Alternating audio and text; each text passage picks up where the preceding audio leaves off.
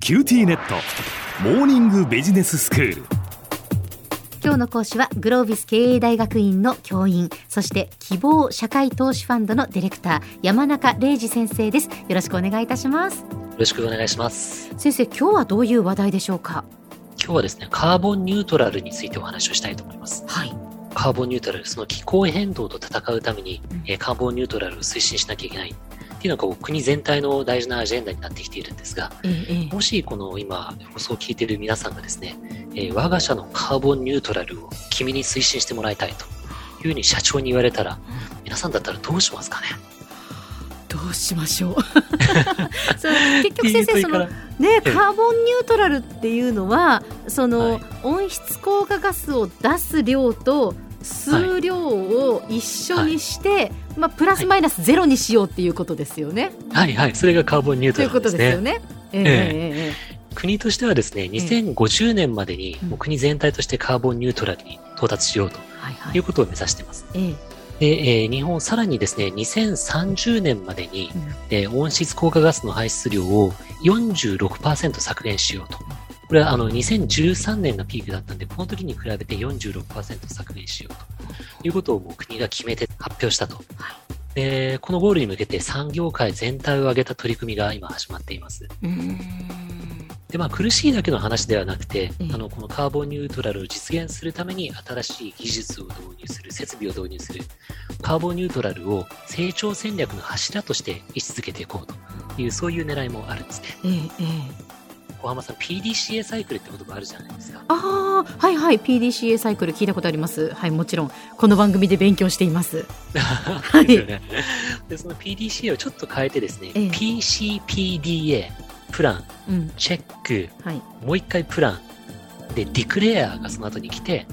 それからアクションなんですねプランチェックプランディクレアで、はいアクショ宣ン言ですね。はいはい。ちょっとご説明してってもいいですか、お願いします。まあ最初のプランなんですけども、うんやるべき仕事の全体像を把握するとええいうところから始める必要があると思います。はいで一般的には企業が減らすべき温室効果ガスっていうのは、え3つの場所で排出されてるんですね。ええ3つの場所っていうのは、えー上流、下流、会社の中うん。それぞれにおいて自社のどのような活動が温室効果ガスの排出につながっているのかっていうのをまず洗い出すとうんいうことが出発点になります。ええ例えば上流ですと自分たちが買ってる原材料が、まあ、とっても温室効果ガスを出すようなものなのかどうかうん例えばもし皆さんが建築会社だとしたらセメントを使いかと思うんですが、えーセメントを作るためにたくさん温室効果ガスが発生しますうんでサービス業だったら、えー労働者の労働力を調達しなきゃいけない、ええまあ、働く人が車に乗って工場に通勤してくるこの通勤プロセスで温室効果ガスが排出されるんですねあ排気ガスが出ますのでなるほどそういうところも視野に入れないといけないわけですね。あの、これここまで視野に入れた方がいいっていうのが最近のカーボンニュートラルの考え方なんですね。なるほど。まあ、上流の話をしましたが、ええ下流はですね、自分たちが作って売ったものが、使えば使うほど電力を消費するようなものであった場合、ええええあの、日本の電力、化石燃料を燃やすことで発電されているものも多いですので、でここもその排出量をですね、ええ自分の会社がどれだけ温室効果ガスを排出しているのかっていうのを計算するときにチェックしなきゃいけないポイントになってきます。で、上流、下流って話しましたが、あとは会社の中ですね。ええ会社の中はすごいシンプルな話で、えー燃料を燃やすか、または電気を使うか、この2種類です。この2つの活動のいずれかをすると、会社の中で、えー温室効果ガスが発生します。うーんで、以上、えー上流、下流、会社の中で、えーどういう活動が、その温室効果ガスに出すことにつながっているかっていうのを洗い出すっていうのが最初の初期的なプランニングです。はい。で、次にチェックなんですけどもう、んえーこれはですね、えー初期的な排出量のチェックです。えええ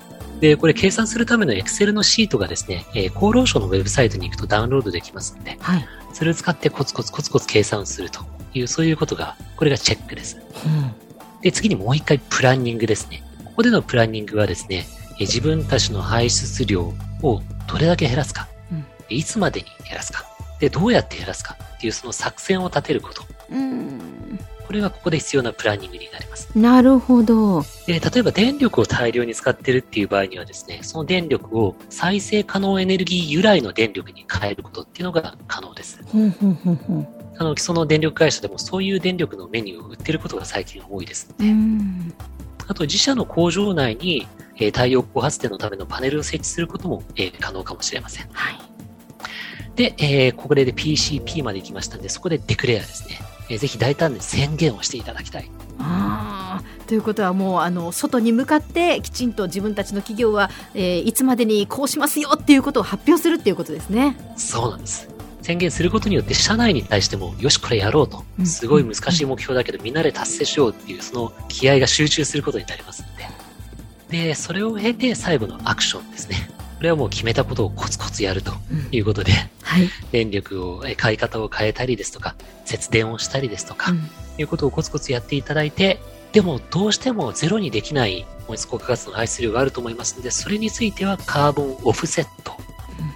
をしていただくということになります。うん日本にはですね、J クレジットっていう制度がありましえて、ー温室効果ガスの排出量を減らすようなプロジェクトが863個登録されてます。ほうで、このプロジェクトにお金を出すことによって、排出量の削減に貢献したっていうお墨付き、つまりクレジットをもらえるんですね。へえですね、このお墨付きをもらうことによって、ゼロにできなかった排出量を相殺するということが可能です。そうなんですか。はい。で、まあ、あの、排出権を買うだけ、クレジットを買うだけだと嫌だっていう人はですね、まあ、排出権を売るようなプロジェクトのオーナーになるっていうアプローチも可能で、ほうまあ、例えば砂漠にものすごい勢いで木を植えまくってる会社がありますので、そういう会社に投資をするですとか、はなんかそういうこう J クレジットの枠組みを超えた取り組みでも良いんではないかと思います。うんいろんな方法があるんですね。あんな方法があります。はい、では先生今日のまとめをお願いします。 まとめはですね、えーカーボンニュートラルを目指すアプローチ、いろんなアプローチがあります。で、仕事だと思ってやると辛いです。ですね、ぜひこれをですね、ゲームだと思ってはいやっていただき たいというふうに思っていて、あの、カーボンニュートラルを実現できる人材って今日本でも本当に希少な、かつ求められている人材ですね。うんぜひ皆さんがそういう人材になっていただきたいと思います。今日の講師はグロービス経営大学院の教員そして希望社会投資ファンドのディレクター山中玲二先生でしたどうもありがとうございましたありがとうございました。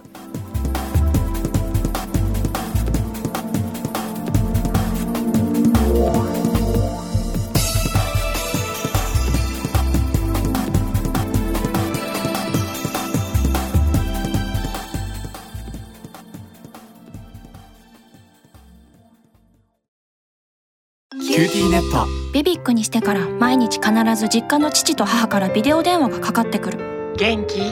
で毎日だからそう変わんないよ痩せたかで毎日だからそんなに変わってないって早く子離れしてくれ暖かさとつながっている九州のネットはビビック